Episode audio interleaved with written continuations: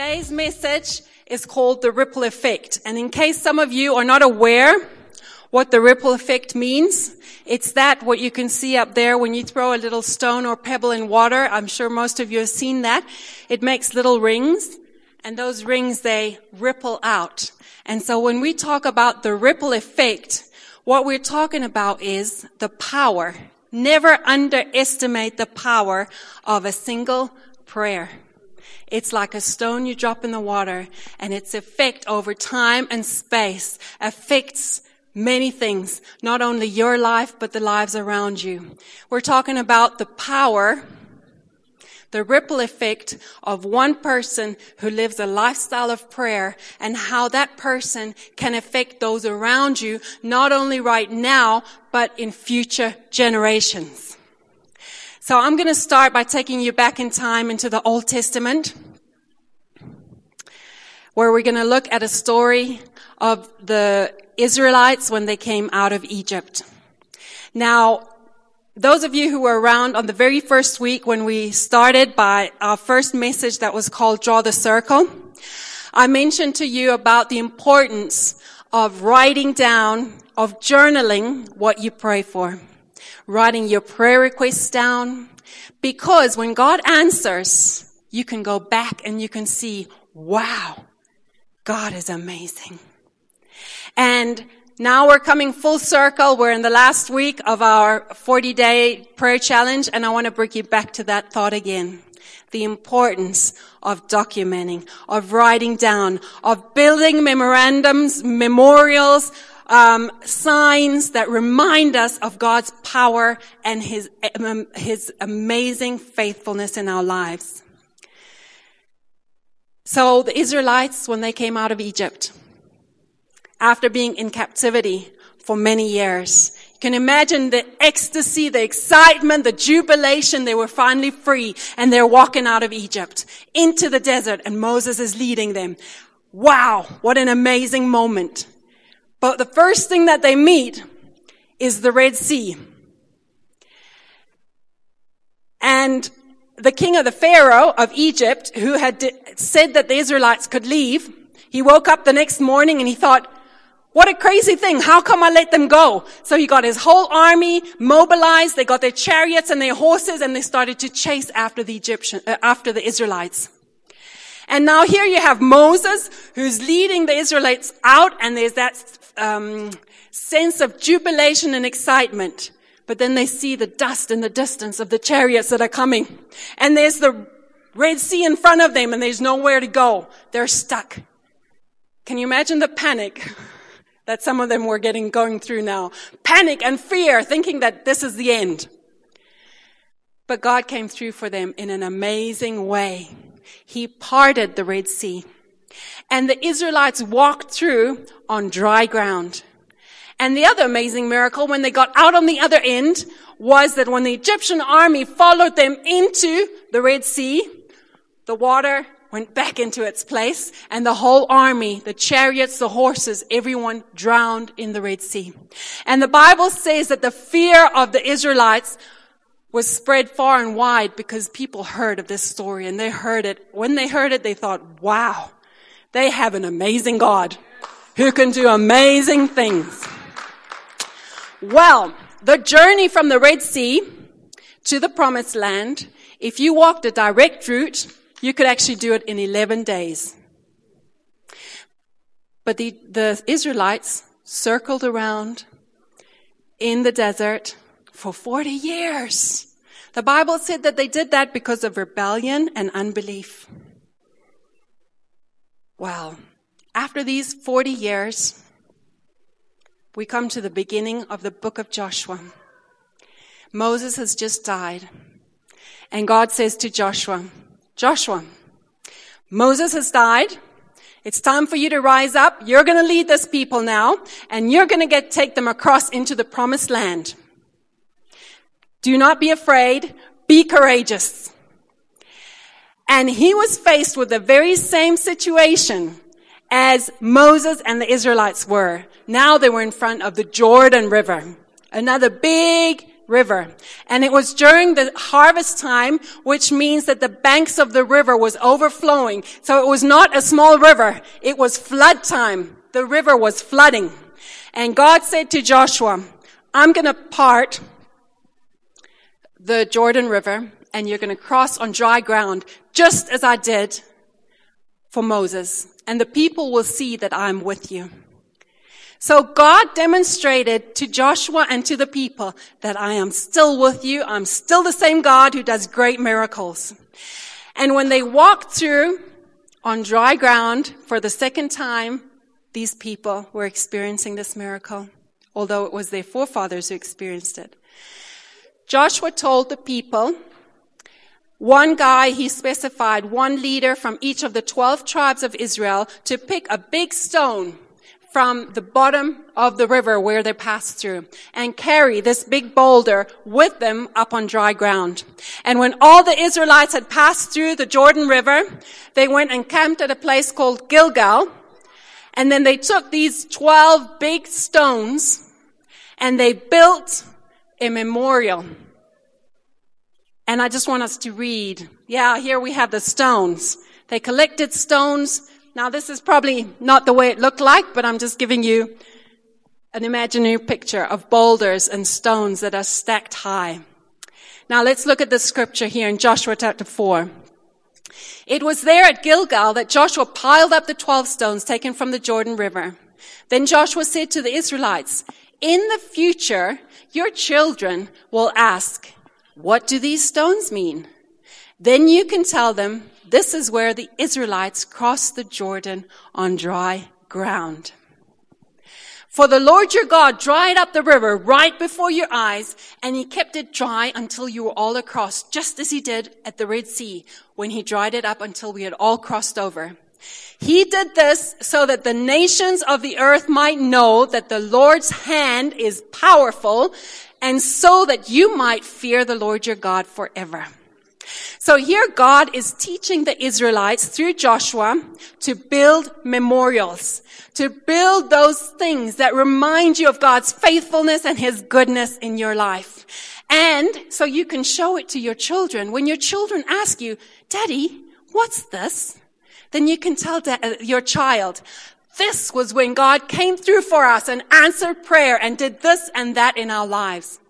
So one of the good ways that you can keep those memories is to write them down in your journals. But there's other ways that you can keep and make these memorials in your life as well. One that comes to mind for me is um, how God, after the flood with Noah, God gave the rainbow in the sky, and He said, "This rainbow is going to be a sign to you and to the generations to come." That when you see this rainbow, you will remember my promise to you that I'm never going to flood the earth again because I love you. And that was more than 4,000 years ago. And God's sign still shows up in the heavens now and again. And it's God's sign to himself, but it's also a sign to you. When you see the rainbow in the sky, remember, God loves me. God has redeemed me. He is not out to kill me. He's out to save me. Amen. That's a good memorial or memorandum, right? Other memories that I've, the ways that I've remembered is sometimes God has spoken something really powerful to me or, or something dramatic, answer to prayer. God's come through in a way that's really turned the course of my life. Sometimes I've written songs and those songs stay with me and I can sing them to my kids and remind them when they grow up a bit more, when Ethan is a bit older, that mommy wrote this song when God did this and this for me and showed his faithfulness and answered prayer in my life. Amen. Maybe you're a good artist. And if you are, it'd be a good idea to draw a drawing, do a painting when God comes through for you. And when your kids ask you one day, what is that painting, daddy? You can explain to them. And that way pass on the fear of God to your children the belief that God is a God who answers fair prayer and who is faithful. I found one of my prayer journals that I was recording in. This is almost 30 years old. Can you believe it? It's older than many of you here today. And I found one statement that I wrote in there when I was 18 years old. It says, it, it says there, today, this certain guy, I won't mention his name, proposed marriage to me. And I said no. It's right here in my diary when I was 18 years old. Now the reason I said no to him wasn't because he wasn't a good guy, but it was because in that period of my life when I was 18, 19, 20, 21 was a period in my life where I was really seeking God for what do you want to do with my life? Where am I supposed to go? And when he proposed to me, I just had a real strong sense in my heart that if I marry this guy, I won't accomplish what God has called me to do. And the call of God was so strong on my heart, it meant more to me than getting married. Well, I know that there are many of you here who are circling the circle of a marriage partner. And it's a huge prayer. I circled it for many years in my life. 20 years later, from the day when I said no, probably not to the exact day, but 20 years later was when I said yes and I married Dale. But those 20 years was a long time to circle a prayer. And there were some times in my life where I circled it with faith in my heart and I was believing God to come through. And other times when I thought, I don't think God hears prayer. Everyone else is getting married around me and I'm not. But God is faithful. And I want you to know, I'm going to share with you today what one of my momentums, my memorials is that reminds me of God's faithfulness in meeting Dale. During those 20 years, I had a friend who came to me one day and she said, I was praying for you. And God gave me a dream where I saw you getting married. And I was really fascinated. I was asking her, what did he look like? What was he wearing? All these kind of things. And she answered a lot of things, but two things that stood out really strong to me were, number one, he wears a size 41, 42 shoe, which is the same size that I wear. And at that time, I was in a relationship with a guy who had a size 44. So it didn't quite compute. And I was like, God, did you make a mistake or what's going on here? But the other thing she said, which was very interesting, she said, the guy you're going to marry has got a lot of caps. That was a weird one. A lot of caps? Really? But when I met Dale, you'll understand just now. Dale's caps are one of my memorials of God's faithfulness in my life. Because Dale races motocross, every time he wins, and he does that often, many times the prize is a cap. And so when I met him at one time, I counted his caps. He had around a hundred caps. How many guys have a hundred caps? It was one of the confirmations from God in my life that God is faithful and he answers prayer. So guys, I know a lot of you are circling this one, the right marriage partner. Not just anybody, but the right one. God has got him for you. It might take longer than you want it to, but God is working things out. And in His time, He makes all things beautiful. So be encouraged this morning and continue to build memorials in your life as reminders of God's goodness and faithfulness in your life. Amen. Now, I'm going to invite um, Hannah, who is going to take over from me and share a little bit about the ripple effect this morning. Hallelujah. What a wonderful testimony. Um, talking about the ripple effect, I am focusing on praying into the future focusing on the family. What we've just seen there is a testimony by the Kendrick brothers. I don't know how many of us have watched War Room, Courageous, Fireproof. Yes, those are movies that have been produced by the Kendrick brothers. But their mother has been praying for them for a long time. Um, War Room talks about how God answers prayer, and one of the characters in the movie is inspired by their mother. How God answers prayer. Now, Mrs. K, we heard that she spent most of her life planting seeds in the hope that something beautiful will grow. And that she did not only cultivate her physical garden, but she did that with her spiritual garden, her spiritual life, spending time cultivating her prayer life and her relationship with God. And the whole reason for this testimony or this video is for us to understand that God answers prayer. He hears prayer and he answers prayer. Now, prayer is an investment. It is both a short-term investment and also a long-term investment. Our prayers are like seeds that we plant. From some, we receive a reward almost immediately, like the golf cart, which she received in a week after she prayed. But some prayers will take a little bit longer. We just heard that she had to pray 20 years for where she is now with Dale.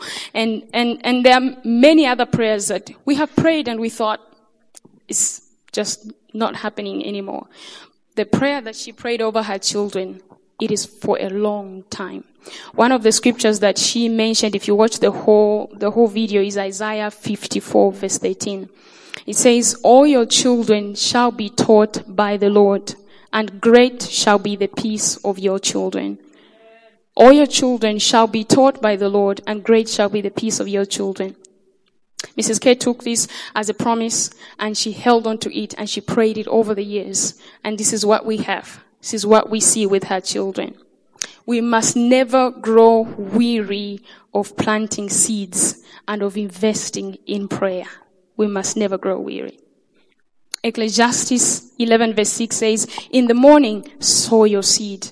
In the evening, do not withhold your hand, for you do not know which will prosper. Either this or that, or both alike will be good. So don't say, I, pr- I prayed and I'm just done. Plant in the morning, plant in the evening, and continue the following day, and on and on until you see the reward. God is a righteous judge. Jesus tells us that men ought to pray and not grow weary. He says, will he not vindicate his own who cry out to him day and night? Surely he will judge in their favor and he is coming quickly. Our prayers bear fruit forever. I don't know how many of us are following the Facebook page and the posts that have been posted there during these 40 day periods.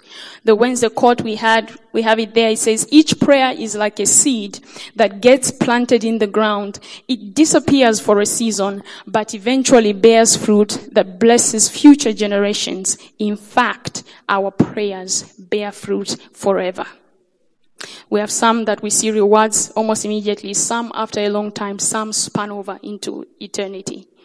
Jesus is an example. We as a church are living a prayer that was prayed thousands of years ago before Jesus went on to the cross. He prayed for us and he said, I am praying not only for these disciples, but even for those that will believe in me through their word. He prayed for our sanctification. He prayed for our unity. He prayed that one day we should be united with him and that we'll behold his glory. And we're yet to reap that one our forefathers in Africa, it's, it's rare that you hear that your forefathers were praying, praying. I don't know about yours, but dad used to tell a story of a funny uncle who used to do strange things. But we have the invitation. It is for us to change that, to become a generation that calls upon the name of God and teach our children to do that and have it span over into generations to come that will become a Jacob generation, a generation that seeks the face of God. God wants us to pray. Husbands and wives praying for each other, praying for your children. And those of you who are believing God for spouses, you can't say, I'm just gonna wait until whenever you start planting the seeds now. The question is, will you be the one that will throw the stone upon the water? and produce that ripple effect that will span over into generations to come after you? Will you be the one to plant the seed that people coming after you will reap from. I'm going to invite Pastor Sylvester to continue. That was so wonderful. so wonderful and so really nice about the, the ripple effect of prayer. Uh, how many of us just realize that it's really good to pray always? It's so wonderful to pray. And uh, during our 40 days of prayer challenge, we have been drawing circles. And then also we have been dreaming big. You know, we've drawn circles. We have been positioning ourselves. We're positioning ourselves. We have been dreaming big. We have been praying hard. We have been thinking long and we're looking at the ripple effect of all these things, the ripple effect of prayer, of drawing circles and doing those things. And I want us today to just apply this and just stand together and pray as we come to, to the end of this uh, series of teaching. And uh, we've heard from Lena how years back her prayer have brought her to where she is and here is a monument here, and I'm benefiting from that monument. And also, we've heard from Hannah, from Anna about the future. Our prayer uh, affects the future generations and how we plant in that.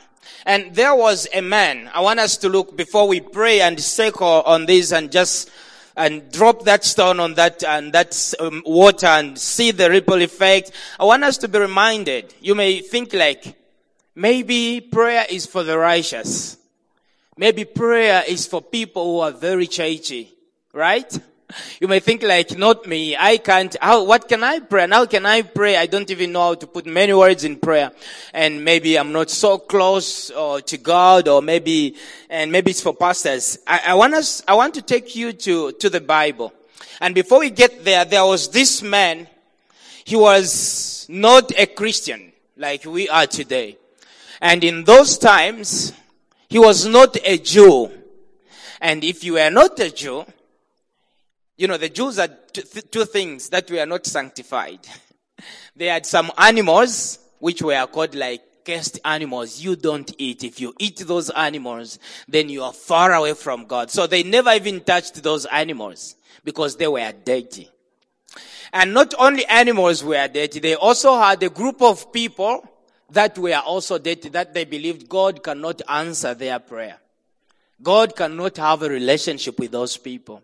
They believed that those people were not regarded by God in the same way that God casted his eyes on the Jews. The Samari, the, the, the Jews like the Pharisees and those devoted Jews and every Jew. Okay? So now, um, so the Gentiles, the non-Jewish people were looked at as not sanctified or not holy, just like they had food that were not holy. And here is a controversy and how God honors prayer. Let us read from uh, Acts chapter 10 and verse 1 to verse 4. You can finish it in your own time. It's a long story. It's a beautiful story. But on this context, the Bible says, at Caesarea, there was a man named Cornelius, a centurion in which, in what was known as the Italian regiment. He and all his family were devout and God-fearing. He gave generously to those in need and prayed to God regularly. One day at about three in the afternoon, that's about 15 hours, he had a vision. Mm-hmm. And, and what was the vision? The Bible says that um, he distinctly saw an angel of God who came to him and said, Cornelius. Cornelius stared at him in fear. What is it, Lord? He asked. The angel answered, your prayers and gifts to the poor have, have come up as a memorial offering before God. Now, Lena was talking about the memorial that the Israelites had camped at the river, Jordan River, just after they, they, they crossed over. Here is a man whose prayer, devotion to God, built a spiritual memorial. Mm-hmm. The ripple effect of prayer. It was offered to the Lord as his lifestyle, but in, in, in, in turn, it made a memorial to the Lord. God received these prayers and made a memorial. I imagine it's like God, he, the, the prayer that uh, Cornelius offered every day, God received them and God so much enjoyed receiving his prayer and it kept on building and building a memorial before the Lord. And therefore, God could not help it. If you go down further, the Bible says that God sent the angel to two people. He sent the angel to Cornelius, the angel who came to confirm that God honored his prayer. And also God sent the other angel to Peter to go and tell him that there is somebody who needs to receive Jesus. There's somebody who needs to be baptized. There's somebody who is a great, um, a great key to something great that is about to come up. Now, you have to understand one thing. Cornelius was not a Jewish man. He was not a Jew. He had not received the gospel. The gospel had not even gone all the way to Caesarea and the gospel had not gone to the Gentiles. The, the gospel by then was only with the Jewish people because remember, Jesus said, tarry in Jerusalem, pray here because that's why he sent. And when the Spirit of God comes, then you'll be able to go all over. By this time, they were still circling Jerusalem. They were still circling Jerusalem. And God came to them and say, you're circling Jerusalem as, an, as a ripple effect. There are doors that are opening up in the Gentiles. If you go in about chapter 2 and chapter 3, chapter 4, you hear these guys praying and God saying, separate for, for me Paul and Barnabas. You know, you, you, you, you see these guys investing time in prayer, praying for missions, praying for souls, praying for, but God had already done things in the Gentile, in the nations where they had not been to. And then there was this man who was not, but the Bible says he was God fearing. No one had preached to him yet. But this man had a, had a lifestyle that is characterized by two things. The Bible says that he was generous. He gave to the poor. And also, he had a lifestyle of prayer. The man was devoted to prayer. And I want to believe, uh, I just want to, I, I wonder how he prayed to God. But however he did it, God honored his prayer. Because he, he had not yet received teaching on prayer. He was a Gentile. He was a Roman, a centurion, a chief guard to the Italian regiment, you know, and he was just there working in his secular environment. And yet he believed that there is a God in heaven who honors prayer. There is a God in heaven. When I talk to this God, he's able to come, he's able to answer. He's, he hears prayers and he answers prayer. This God, he, he loves to receive the sweet smelling aroma of prayer that is offered from the people that love him from the bottom of their heart. And Cornelius prayed to the Lord and God kept on receiving prayers. We don't know what Cornelius prayed about. The Bible doesn't say what, what were his prayer points. But the point is that God answered his prayer. You may have, uh, you may say that I cannot pray because where I work from, People do not pray. It's not a group that prays. And, but here's a Cornelius. I want to believe before he made his soldiers to march on, he went and knelt somewhere, knelt somewhere and he prayed to God. He prayed always. The Bible says he prayed regularly. And what was the, the ripple effect of his prayer? The Bible says when Peter came to Cornelius, Cornelius and everyone in his house received Jesus. They were prayed for. If you read verse 5 going down, they were prayed for and they received Jesus. And when they did that, the Bible says that the Holy Spirit came on them before anyone laid their hands on them when they received Christ. The Holy Spirit came on them. And that was the beginning of the doors opening for the Gentile nations. From Cornelius all the way, even you and me who are not Jews, we are Christian because one man prayed. That is a, that's a ripple effect of prayer. Cornelius prayed to the Lord and the doors to the Gentile nations opened. And over time and generation, the thousands of years, here we are today praying because the Gentiles were brought into the sake of the Jews and we are all belonging to one God, one Father of them all. If you stand today and you pray, It's as if you are planting a seed today, like Anna mentioned, and that seed tomorrow, the ripple, the ripple effect of the seed will become a tree, and that tree will bear fruit, and that fruit will become a shelter to the birds. It will become also food to the birds. They'll come and put their nest there, and they'll have their fruits there, and you will die today, but the future generation will come and eat from that tree. You know, it will live on. Prayers don't die. God respects and value our prayer. When we pray in faith, Jesus says, when you pray about over anything, it shall be granted to you in God's own time. God wants us to pray. He wants us to pray for big things. He also wants us to pray for small things. He wants us to pray for the impossibles. He wants us to pray for nations. He wants us to pray for families. He wants us to pray for future. He wants us to pray for everything. He says, come to me. Ask me of anything. I will show you and answer you things that you never even imagined. Do you want to pray for your dream? Do you want to pray for your future? Just stand on your ground and pray because God honors prayer. God answers prayer and honors both prayers. When you pray to God with faith in your heart, God loves to hear you and I praying. And what will happen is so great. Is so imaginable. I don't, I don't know if Cornelius knew what will happen as a result of him praying. But you know, because he prayed to the Lord, the doors to the Gentile nations opened.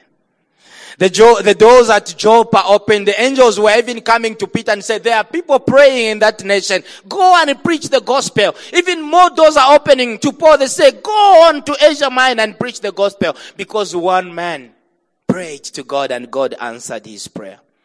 I want us today to put this in an action and pray. I want us to pray. I want us today, what is it that you are circling? Is it on your dream? Is it concerning your life? Is it concerning your future, your family, your career, your vocation? Is it health? What is it that you are doing? What is it that you are circling? I want us to pray today because God honors prayer.